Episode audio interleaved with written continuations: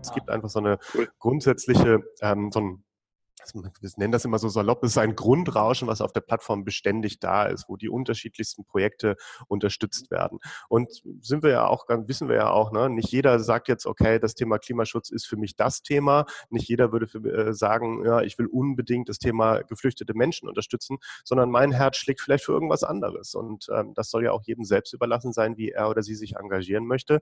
Und genau das sorgt aber auch dafür, ähm, dass andere Projekte hier jederzeit äh, auch Unterstützung bekommen. Hängt natürlich aber auch ganz klar von den Projekten so ein bisschen selbst ab, weil die natürlich die Grundlage dafür legen, ob sie überhaupt irgendwie auch erfolgreich sein können und Spenden bekommen, weil die Art und Weise, wie ich kommuniziere, was ich kommuniziere, was für Inhalte ich natürlich auch auf so einer Plattform wie unserer publiziere, ähm, haben natürlich auch Einfluss darauf, wie erfolgreich bin ich.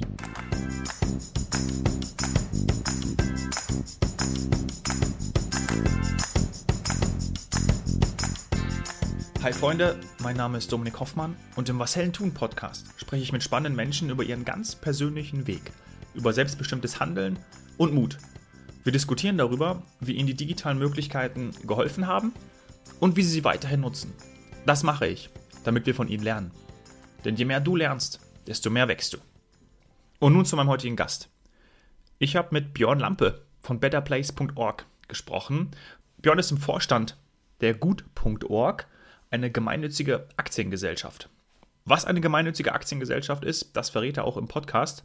Und die Gut.org ist Betreiber von betterplace.org. Betterplace ist die größte Spendenplattform in Deutschland. Seit seiner Kindheit möchte Björn die Welt zu einem besseren Ort machen. Und ja, jetzt mit dem, was Björn macht, trägt er definitiv seinen Teil dazu bei. Betterplace.org hat in elf Jahren 30.000 Projekte in 185 Ländern mit, mit über 80 Millionen Euro unterstützt. Klar sind irgendwie aktuell Klima- und Umweltschutz beliebte Projektfelder. Ähm, darüber hinaus gibt es aber noch viele andere Kategorien ähm, aus dem Bereich Bildung, Kinder und Jugendliche oder auch Tiere. Und ja, das sind eben individuelle Projekte, die natürlich auch finanzielle Unterstützung benötigen. Also dieser Marktplatz zwischen Menschen, die ähm, sich engagieren wollen und Projekten, die Unterstützung brauchen, ist genau das, was betterplace.org bietet. Und als gemeinnützige Organisation wird damit ja tatsächlich dieser Ort geschaffen, an dem aus vielen guten Taten eben Veränderung und etwas Großes entsteht. Für mich ist daher die Botschaft, jeder kann seinen ganz persönlichen Teil dazu beitragen, die Welt besser zu machen. Ich wünsche dir ganz viel Freude beim Zuhören. Björn, wie kommt es, dass du Anhänger des Arsenal Football Club bist? Sag mal. Nicht nur Anhänger, ich bin sogar tatsächlich Vereinsmitglied, muss ich äh, äh gestehen. Ähm, durch einen guten Kumpel von mir, der lange in London gewohnt hat und äh, dann nach Berlin kam und den wir über einen gemeinsamen Bekannten, äh, der hat uns vorgestellt und der hat halt regelmäßig, damals gab es das nur im Pub zu sehen, irgendwie Arsenal äh, samstags mittags geguckt und ähm, ich bin durchaus jemand, der immer viel Spaß an Fußball hatte, aber tatsächlich in der deutschen Bundesliga, vor allen Dingen zu der Zeit, das ist jetzt auch schon 15 Jahre her, der war einfach nicht so wahnsinnig attraktiv, war eher so Rumpelfußball. Und ähm, plötzlich bekam ich einen Fußball zu sehen, schnell, Kurzpassspiel, dynamisch, immer nach vorne. Und ich dachte mir so, oh wow, das macht so viel Spaß, dazu zu gucken.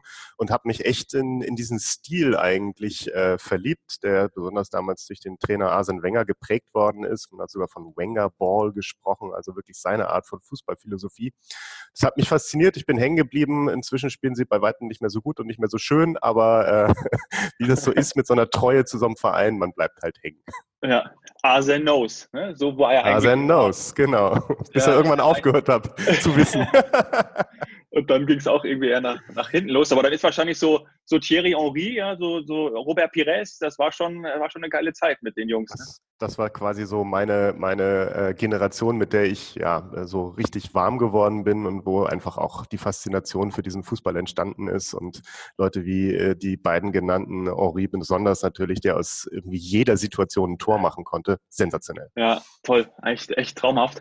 Ähm, jetzt müsste man wahrscheinlich immer den schnellen Spielstil ähm, mag äh, doch irgendwie City- oder, oder Liverpool-Fan sein. Das kommt natürlich für einen Gunner nicht in Frage. Keine Chance. Äh, City auf gar keinen Fall. Ich meine, es gibt ja noch schlimmere Mannschaften in England, aber das lassen wir jetzt mal aus. ähm, Liverpool finde ich, finde ich spannend. Ne? Also ähm, zum einen ist, ist es keine so eine langjährige Hassliebe zwischen Arsenal und Liverpool. Die sind sich so ein bisschen eher neutraler. Und zum anderen ist einfach das, was Jürgen Klopp da macht, sensationell und ist natürlich auch so ein bisschen so eine Vorbildfunktion für das, wo Arsenal wieder hin will. Ne? Also ohne den übermäßigen finanziellen Einsatz, die Mittel sind einfach nicht vorhanden, äh, trotzdem trotzdem einen attraktiven Fußball zu spielen, sich eine Mannschaft aufzubauen und einen Spielstil zu prägen, das ist schon sensationell, was er da macht. Ja, mein Gott, ich könnte jetzt äh, die ganze Zeit mit dir über Fußball sprechen, da haben sich zwei gefunden. Ähm, aber schauen wir doch mal, welchen äh, Spielstil oder welchen Stil du prägst. Ähm, und zwar, ähm, lass uns zum, zum Kern kommen, ähm, warum wir heute miteinander sprechen. Du bist im Vorstand der Gut.org ähm, äh, gemeinnützigen Aktiengesellschaft. Da muss ich direkt mal, mal drauf eingehen, weil ich das gar nicht so, so häufig schon ähm, gesehen habe. Also ich glaube, ich bin mir tatsächlich sicher, dass ich das noch nie zuvor ähm, gesehen habe. Was ist eine gemeinnützige Aktiengesellschaft? Ähm, kannst du mich da aufklären? Kann ich gerne machen. Eine gemeinnützige Aktiengesellschaft ist eigentlich äh, genauso äh, ansonsten organisiert wie eine normale Aktiengesellschaft. Das heißt, es gibt mehrere Inhaber, die sozusagen durch Aktienanteile an, diesem, an dieser Unternehmung haben. Aber warum ist es gemeinnützig? Weil es eben als Rendite nur das gute Gefühl oder von mir aus das Karma oder was auch immer du gerne als Begriff haben möchtest, bekommst und äh, keine Auszahlungen aus dieser Aktiengesellschaft, weil all die Gelder, die hier reinkommen, natürlich für gemeinnützige Zwecke genutzt werden müssen. Das ist übrigens eigentlich ein sehr, sehr altes Modell. Gemeinnützige Aktiengesellschaften gibt es schon seit über 100 Jahren. Ähm, insbesondere so die ersten Zoos sind so organisiert worden. In der Frankfurter Zoo war eine gemeinnützige Aktiengesellschaft, der Berliner Zoo.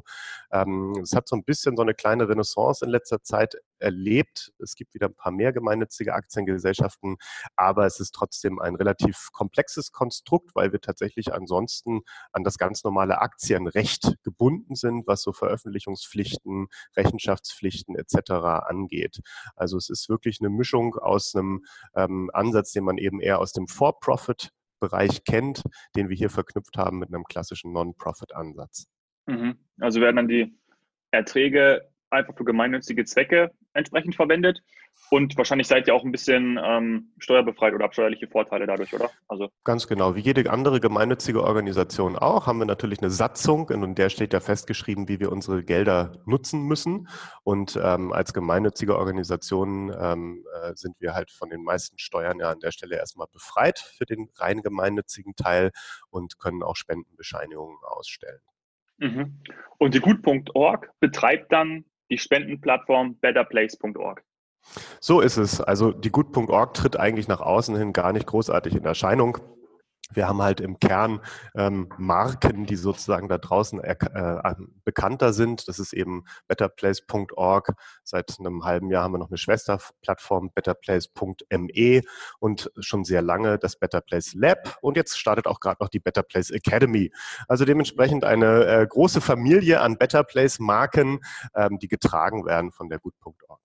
Schön, ja cool. Was macht ähm, die größte Spendenplattform betterplace.org in Deutschland. Also was passiert auf der Plattform genau? Erklär uns das mal ein bisschen, damit wir da schön reinkommen.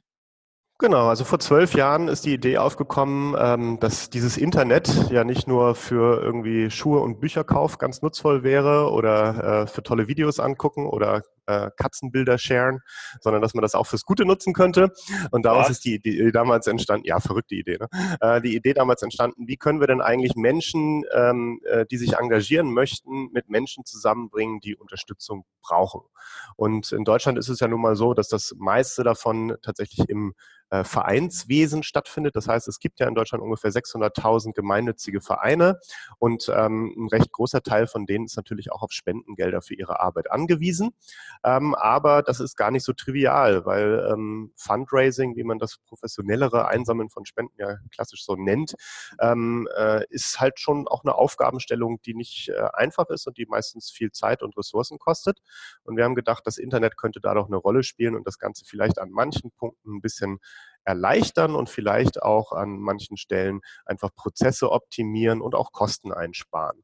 Und so haben wir diese Plattform aufgebaut, auf der sich jetzt gemeinnützige Organisationen mit ihren relativ konkreten Projekten, nämlich das, was sie umsetzen möchten, äh, präsentieren können. Und Spender können sich diese Projekte anschauen, erfahren, wer dahinter steckt, was die dann mit den Spenden potenziell machen wollen und diese dann, wenn sie das gut finden, unterstützen. Das mhm. heißt, wir bringen hier diese beiden Marktseiten sozusagen auf einem Marktplatz ganz klassisch zusammen. Und das sind eben die Spender und die Empfänger. Ähm, die Besonderheit, die wir haben, das ist auch ein klares ähm, Alleinstellungsmerkmal von uns. Ähm, wir haben halt von vornherein Spender breiter gedacht und das nicht nur Einzelpersonen, so wie du und ich, sondern eben auch gesagt, es gibt da draußen eine ganze Menge Unternehmen, die gerne etwas Gutes tun wollen, die auch ähm, Organisationen unterstützen können. Das heißt, die haben auch die Möglichkeit, auf dieser Plattform aktiv zu werden, als auch Multiplikatoren, wie vielleicht irgendwie ein, ein Medienhaus oder ein Radiosender oder ähnliches. Und auch die können alle auf dieser Plattform eine Rolle spielen. Mhm. Also Organisationen, Institutionen, Unternehmen, Privatpersonen können Projekte bei euch einstellen.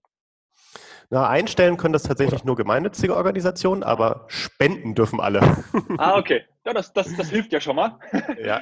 Das, das ist mit, okay, aber verstehe. Also gemeinnützige Organisationen dürfen Projekte einstellen. Ähm, das heißt, wenn ich jetzt irgendwie eine Idee habe oder sage, ähm, aber möchte dafür irgendwie ähm, möchte Kinder beim Fußballspielen äh, unterstützen, ähm, dann kann ich das einfach so nicht machen, sondern würde dann zum Beispiel einen gemeinnützigen Verein gründen, würde das alles erklären, was wir da machen, Satzung etc. Und dann hätte ich auch die Möglichkeit, es ähm, bei betterplace.org ähm, hochzuladen bzw. einzustellen. Das ist genau richtig. Und wenn du sagst, nee, Verein gründen äh, ist mir alles zu viel Hassel, habe ich keinen Bock drauf, äh, ist mir zu anstrengend, dann kannst du eben zu unserer eben schon genannten Schwesterplattform betterplace.me gehen. Da kannst du das ohne Gemeinnützigkeit machen, dann ist es übrigens im rechtlichen Sinne auch kein Spenden mehr, sondern die Menschen, die dich dann unterstützen wollen in deinem Anliegen, schenken dir das Geld, weil dann gibt es nämlich hinterher auch keine Spendenbescheinigung. Und das ist der große Unterschied zwischen diesen beiden Plattformen. Und deshalb haben wir das so auch aufgetrennt, weil wir sagen, auf betterplace.org, da ist auch wir als Prüfinstanz mit drin. Das heißt, wir prüfen jedes Projekt, bevor wir es freischalten.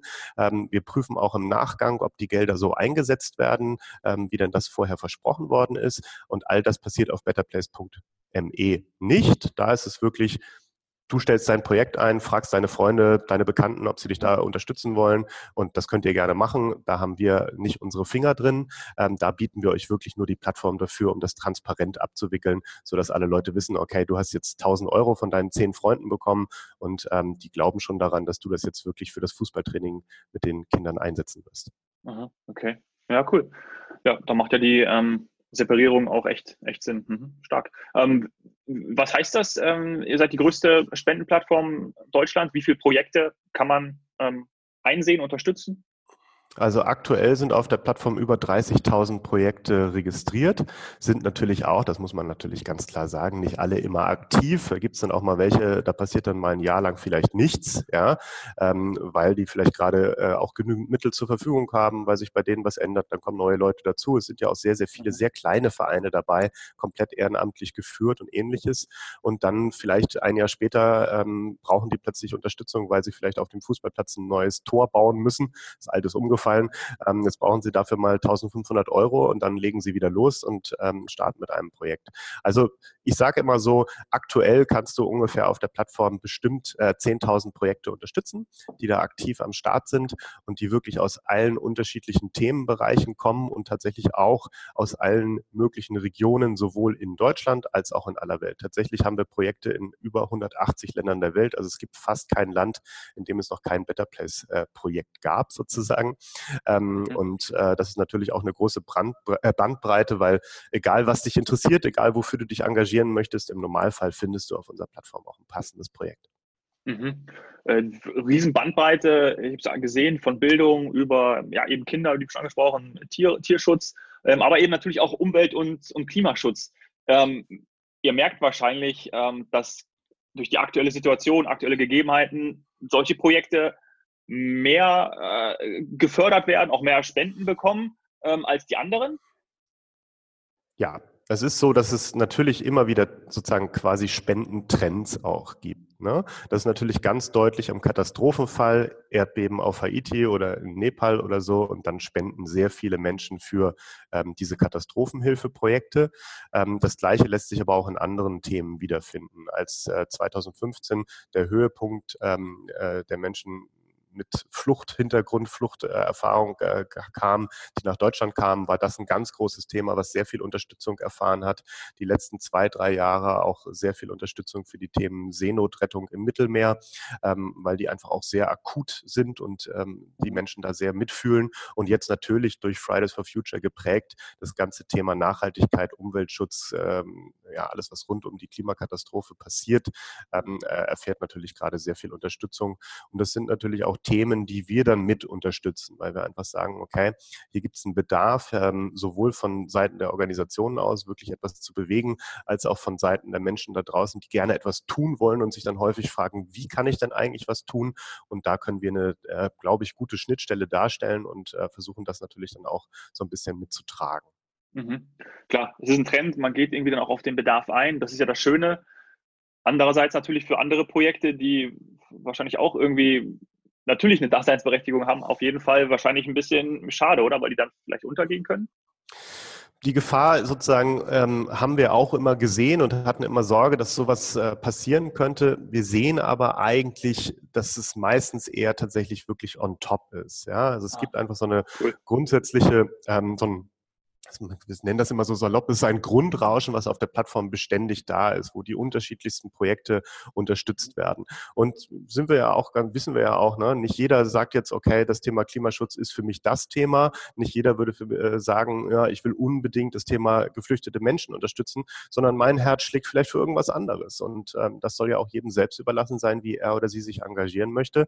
Und genau das sorgt aber auch dafür, ähm, dass andere Projekte hier jederzeit äh, auch Unterstützung bekommen haben. Hängt natürlich aber auch ganz klar von den Projekten so ein bisschen selbst ab, weil die natürlich die Grundlage dafür legen, ob sie überhaupt irgendwie auch erfolgreich sein können und Spenden bekommen, weil die Art und Weise, wie ich kommuniziere, was ich kommuniziere, was für Inhalte ich natürlich auch auf so einer Plattform wie unserer publiziere, ähm, haben natürlich auch Einfluss darauf, wie erfolgreich bin ich.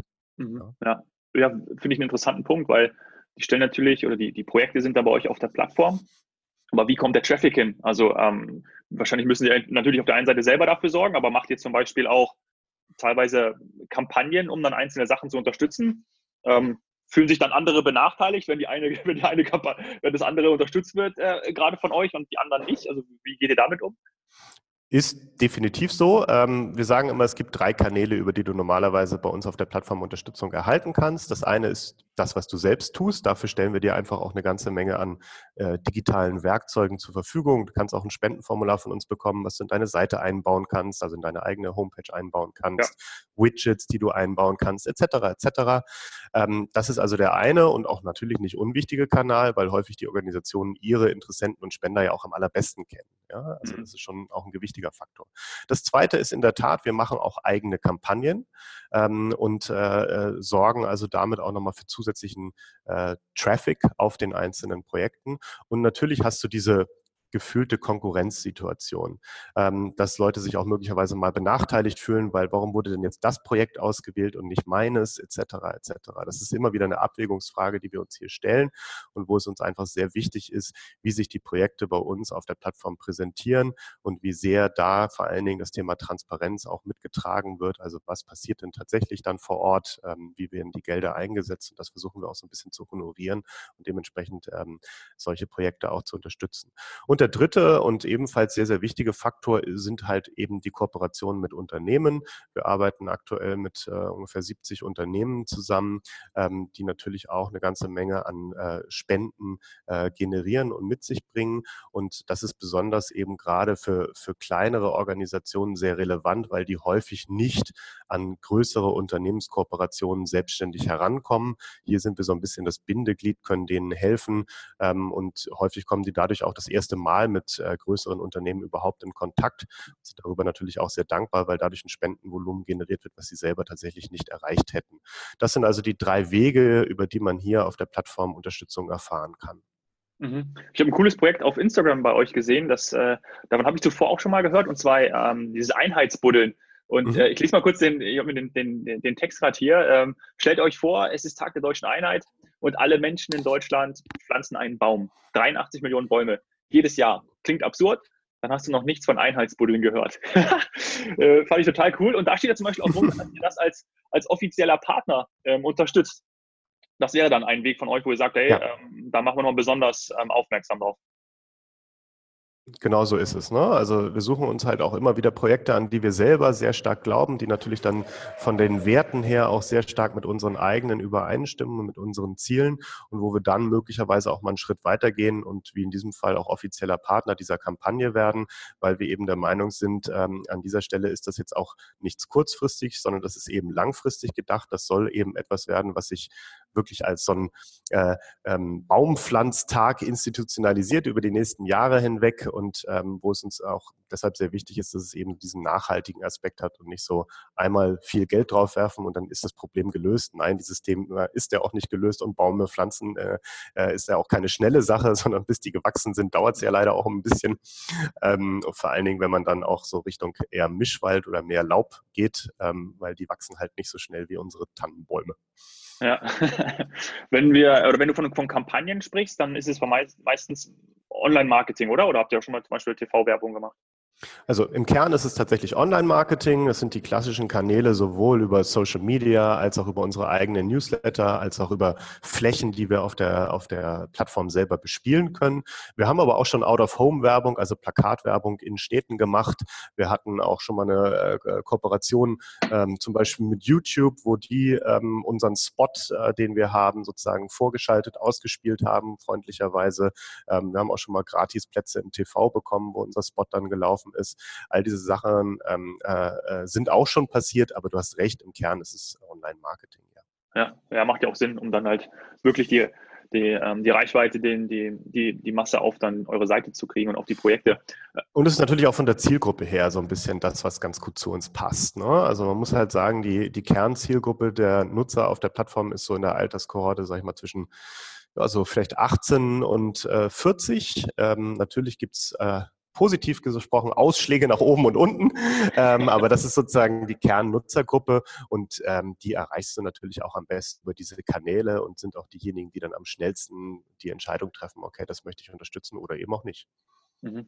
Ähm, gerade wo ich jetzt mit dir spreche und ähm, möchte ich natürlich auch über Fridays for Future ähm, ein paar Worte verlieren, beziehungsweise auch so nach, nach deiner Meinung fragen, weil es eben, äh, es ist jetzt Montag, ähm, an dem Montag nach dem Freitag, nach dem 20. September. Ähm, äh, ich bin in München auch ähm, ähm, am Königsplatz gewesen, wo 40.000 Menschen waren. Und ähm, abends saß ich mit, mit Freunden zusammen. Ähm, und zwar ähm, auch, auch Ältere dabei, ähm, auch die Eltern von einer, von einer Freundin waren dabei. Und da sind natürlich auch ins Gespräch gekommen. Und dann völlig zu Recht auch die Frage, die auch schon häufiger gestellt wird, ähm, was machen denn eigentlich die jungen Menschen jetzt konkret fürs Klima? Ne? Also was sind deren Lösungen, wenn man immer sagt, okay, äh, wir wollen das und das machen und bitte ähm, ähm, ähm, äh, macht doch mehr dafür, liebe Politik. Ähm, was mir da so in den Kopf gekommen ist, und das fällt mir auch gerade ein, ist dieses, ähm, also ich, ich habe hab eigentlich sowas gesagt wie, naja, dass es doch vor allem darum geht, das Bewusstsein für den Umweltschutz, äh, Ressourcenschonung, Nachhaltigkeit erstmal zu schaffen und zu stärken. Wie siehst du das? Also was hältst du von der Bewegung und das, was aktuell so abgeht? Lustig, ich hatte natürlich ähnliche Diskussionen am Wochenende. Ähm, wir waren am Freitag äh, beim globalen Klimastreik komplett mit der gesamten Unternehmung. Alle 55 Menschen, die hier arbeiten, waren auf der Straße ähm, und äh, haben sich dem Streik hier auch angeschlossen.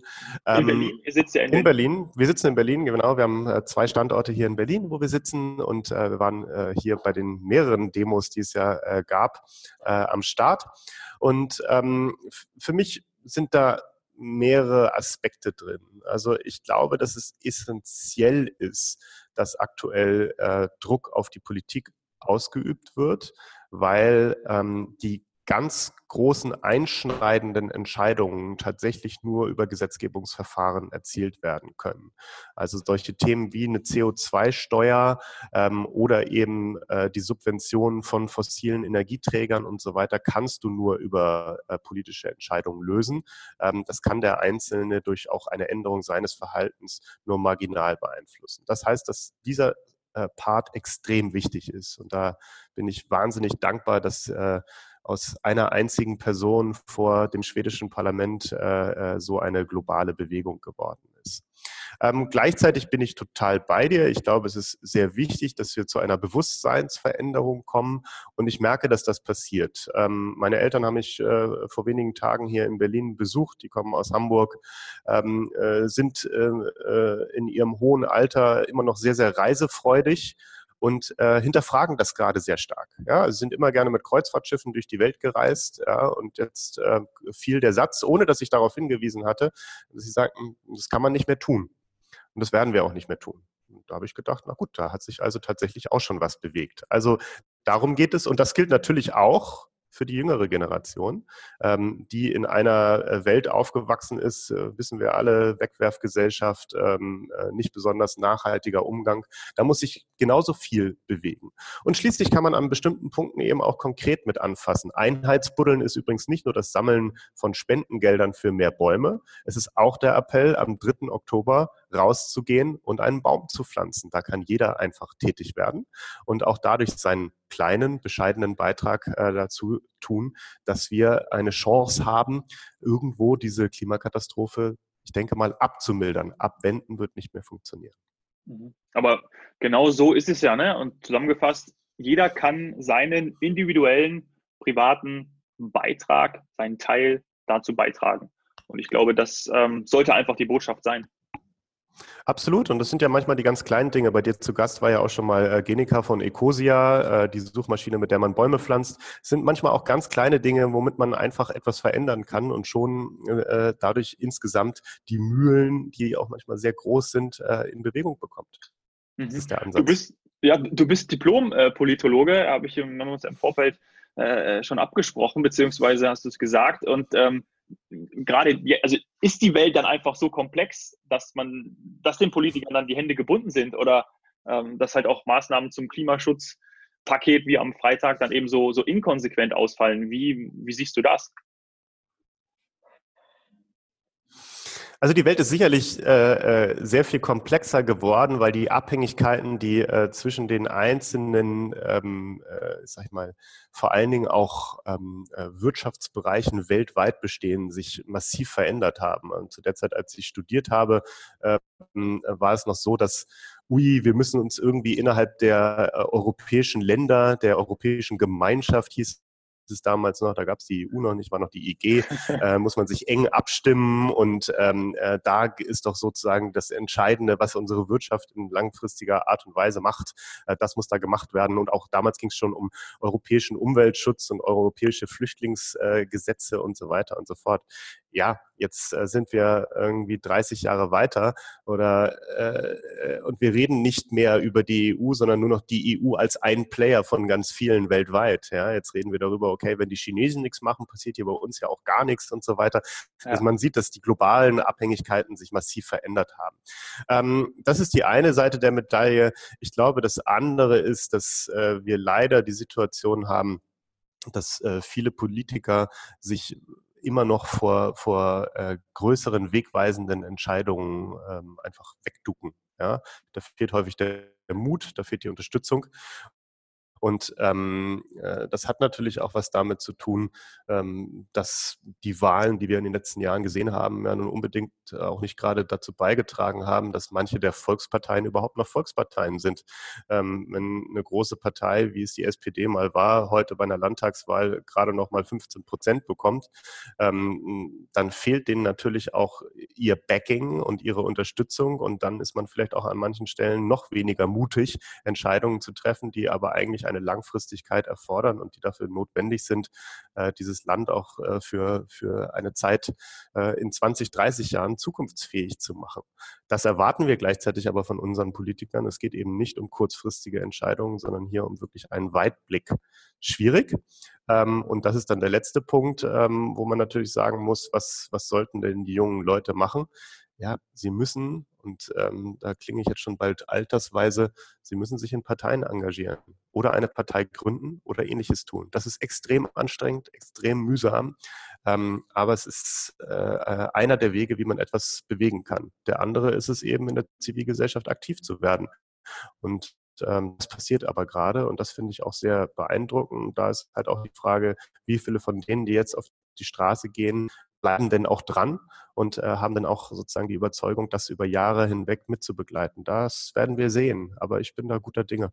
Schon immer Optimist gewesen. ja, äh, ich bin da auch guter Dinge. Ich habe äh, für die SZ auch äh, Jakob Blasel ähm, interviewen dürfen, beziehungsweise mit ihm ein Gespräch geführt ähm, irgendwie auch seit, 2000, äh, seit Dezember 2018 ähm, im Organisationskomitee oder wenn man das so sagen will, oder Gründungsmitglied, ich weiß gar nicht, wie man das ausdrückt, von, äh, von Fridays for Future in Deutschland. Und ähm, ja, ein, ein, äh, macht, hat letztes Jahr Abi gemacht, eine Woche danach ähm, ähm, haben wir haben wir uns äh, haben wir uns getroffen beziehungsweise habe ich ihn getroffen. Und äh, Wahnsinn was der was der vor auf einer Bühne vor vor mehreren hundert Menschen dann da äh, für eine Botschaft ähm, äh, rausbringt und alle haben gekribbelt, äh, bei allen hat es gekribbelt. Also das ist wirklich schon ähm, fantastisch und dieser junge Mann wird jetzt gerne oder geht jetzt ähm, zum, zum Studium äh, für VWL. Ja? Also genau solche Volkswirte wünscht man sich ja und genau solche Leute können dann auch eben Politik machen oder auch dann in eine Partei eintreten oder je nachdem, wie sie sich dann weiterhin engagieren. Und das finde ich macht, ähm, macht extrem Mut und das war auch am Freitag wieder äh, fantastisch, wie da wirklich ähm, 17-, 18-Jährige auf einer Bühne stehen vor 40.000 Menschen. Ähm, ich glaube, sie waren teilweise sogar noch jünger und haben dann da ähm, entsprechend ähm, ja, ihre Meinung kundgetan ähm, und super authentisch ja, und nicht irgendwie weichgespült, sondern ähm, auch nicht übertrieben, äh, was ja auch irgendwie oft vorgeworfen wird.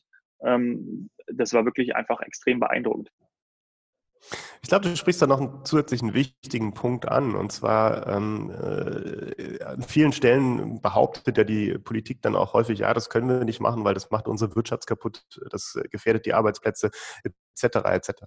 Ich sehe eine riesige Chance da drin, ähm, dass sich unsere Wirtschaft auch verändert. Und äh, sei es durch neue junge Menschen, die da reinkommen mit anderen Ideen, als auch, dass wir tatsächlich eine Chance haben, ähm, nachhaltigeres Wirtschaften für uns als, als einen der Kernmotoren äh, ähm, für unsere Wirtschaft zu sehen. Ja? Und es gibt inzwischen eine ganze Menge an Modellen, die zeigen, dass Nachhaltigkeit und auch äh, profitabel arbeiten sich ja überhaupt nicht ausschließen. Ja, und ja. Ähm, wenn mehr Organisationen und damit auch mehr ähm, äh, Unternehmen sich in dieser Art und Weise aufstellen und auch darauf achten, wie sie mit den Ressourcen umgehen, die sie benötigen, um ihre jeweiligen Produkte herzustellen und dann auch zu verkaufen, ich glaube, dadurch kann extrem viel bewegt werden. Das sehen wir auch. Es passiert da tatsächlich was. Auch hier hilft das Wachrütteln von Fridays for Future. Ähm, äh, es kommen unglaublich viele Unternehmen aktuell auf uns zu und kommen genau mit solchen Fragestellungen. Was muss man da eigentlich tun? Tun? Was kann man da machen? Ähm, da ist für mich natürlich der ganz klare Ansatz, ja, Spenden kann davon ein Teil sein, aber eigentlich geht es viel mehr um die Wertschöpfungskette, in der du arbeitest, ähm, die sozusagen wirklich die ganze Lifeline äh, des jeweiligen Produktes, was du herstellst, sich anzugucken, wo kann ich da besser werden, wo kann ich Ressourcen schonen oder Ressourcen einsparen und was kann ich damit erreichen. Ich glaube, wenn wir das hinbekommen, ähm, dann wird sich schon eine ganze Menge auch bewegen und äh, das ist natürlich auch so ein bisschen meine Hoffnung, die damit schwingt. Mhm. Und du hast ja schon gesagt, die Unternehmen kommen jetzt auf euch zu. Ähm, es ist immer mehr da, dass die Leute danach fragen, okay, wie, wie kann ich mich denn verändern? Ähm, zum einen natürlich, in meinem, in meinem Handeln, in dem, wie ich auch ähm, wie ich auch lebe, wie ich auch nachhaltig sein kann. Ähm, das ist ja genau das gleiche wie auch die Themen, die wir auch ganz oft schon im Podcast hatten. Ähm, wie kann ich denn mein Business starten? Wie kann ich denn mich verändern? Ich möchte ähm, vielleicht einen neuen Job bekommen oder ich möchte, möchte raus aus dem Job oder ich komme mit dem nicht zurecht. Also immer diese gleiche Frage, was machst du, um in die Veränderung zu kommen? Ähm, die Frage habe ich dir im, im Vorhinein auch äh, gestellt und du hast, du hast gesagt, beobachten. Ähm, wie siehst du das, beziehungsweise was geht dann da in dir vor, wenn du, wenn du beobachtest? Was kannst du da noch mitgeben? Ich glaube, ich bin jemand, der, der einfach versucht, ähm, sehr frühzeitig ähm, darauf zu achten, wo, wo ich in der ganzen Welt spannende Entwicklungen wahrnehme, wo ich Veränderung wahrnehme und wo ich dann versuche zu adaptieren was bedeutet das für mich persönlich, als auch was kann das ähm, generell für Wirtschaften, für äh, ein Unternehmen wie unseres ja auch eines am Ende des Tages ist, bedeuten? Und wie kann ich mich dazu verhalten?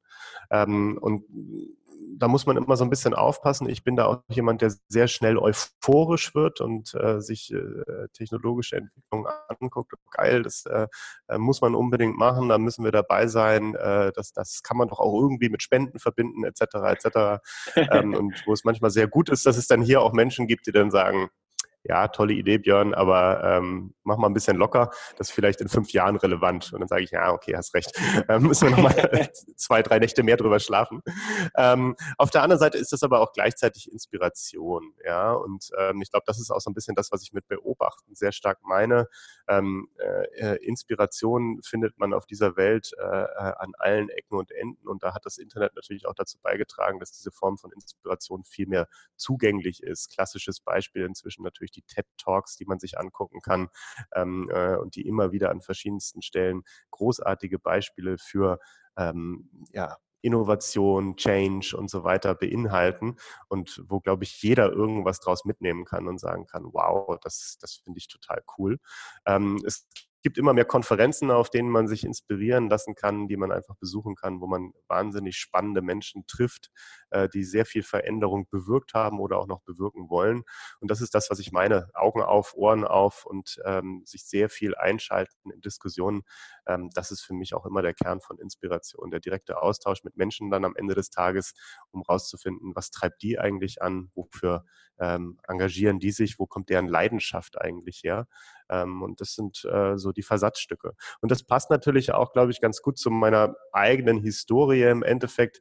Ähm, ich bin 1974 geboren und ähm, bin also aufgewachsen, gerade am Anfang, das, äh, der Kreis schließt sich ja da schon fast, einer sehr starken Ökobewegung. Ja? Also die Grünen kamen 1980 das erste Mal in den Bundestag, wenn ich mich recht entsinne. Äh, das Waldsterben war 1980 das beherrschende Thema. Ich bin also wirklich sozialisiert worden in einer Zeit, wo es schon damals extrem um Nachhaltigkeit und nachhaltiges Handeln ging. Deshalb kommt mir vieles von der aktuellen Bewegung sehr, sehr vertraut vor. Ähm, und äh, ist für mich aber auch der, der Antrieb gewesen, dass ich gesagt habe, ich möchte mich äh, auch in meinem weiteren Leben irgendwo ähm, wiederfinden, wo ich etwas bewegen kann und wo ich äh, die Welt mit verändern und gestalten kann. Ähm, und als dann irgendwann das Internet dazu kam, habe ich gedacht, hey, diese Sachen zu verbinden, das ist doch eigentlich genau das. Mhm. Und deshalb machst du das, was du machst. Klasse. So ist es. Manchmal ist es so einfach, ne? Ja, ist ja ganz einfach. Danke und tschüss. ganz toll. Also wirklich, ähm, vor allem auch ähm, ja, beobachten, hinschauen, hingucken. Ähm, meistens liegt ja auch, liegt ja auch das, was man, was man gerne machen möchte, genau vor einem, aber man sieht es irgendwie nicht. Das ist ja ganz häufig so. Und meistens ergibt das natürlich nur Sinn, wenn man irgendwie zurückblickt, aber das ist nun mal so. Und ähm, ja, ich, ich finde es ja klasse, ähm, die Welt zu einem besseren Ort zu machen. Ähm, genau das machst du, genau das äh, macht ihr bei betterplace.org. Und liebe Zuhörer, liebe Zuhörerinnen, ähm, schaut einfach mal vorbei auf der Website. Wie gesagt, über 30.000 äh, Projekte, über 10.000 vermutlich aktiv, äh, aktive aktuell. Ähm, da findet ihr bestimmt auch was. Ähm, wenn ihr Lust habt, geht mal hin, schaut euch ein Projekt an, ja, ähm, schaut euch insgesamt an, ähm, was betterplace.org macht. Ähm, ich fände es ganz, also ich habe gestern schon eine Stunde drauf rumgesurft und habe mir die Projekte angeschaut. Ähm, äh, das ist echt, äh, ja, es ist spannend, was es alles gibt und öffnet dann auch nochmal den Horizont, ne? wenn man immer so denkt, ah, was gibt's denn da überhaupt eigentlich? Ähm, und dann denkt man, pff, krass, das gibt's alles, das gibt's wirklich alles. Also das ist wirklich, äh, wirklich fantastisch. Ähm, Björn, ich sage ganz lieben Dank für das Gespräch. Das hat richtig Spaß gemacht. Wir sollten, ich stelle fest, wir sollten auch noch einen Fußball-Podcast machen. Wärst du dafür bereit? jederzeit, jederzeit. okay, dann machen wir noch mal eine Special-Folge zum, äh, zum Vergleich Premier League, Bundesliga und, ähm, können wir gerne machen. transferieren können. Vielleicht können wir da irgendwie auch so ein paar, paar Gelder abzwacken und dann für, ähm, für gemeinnützige Zwecke. Das, ich glaube, das wäre ganz gut.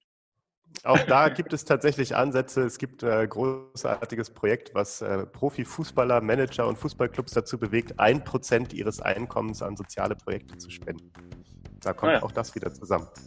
Dann gehen wir darauf ein. Ganz herzlichen Dank für die Einblicke in deine Arbeit. Hat super Sehr Spaß gerne. Danke.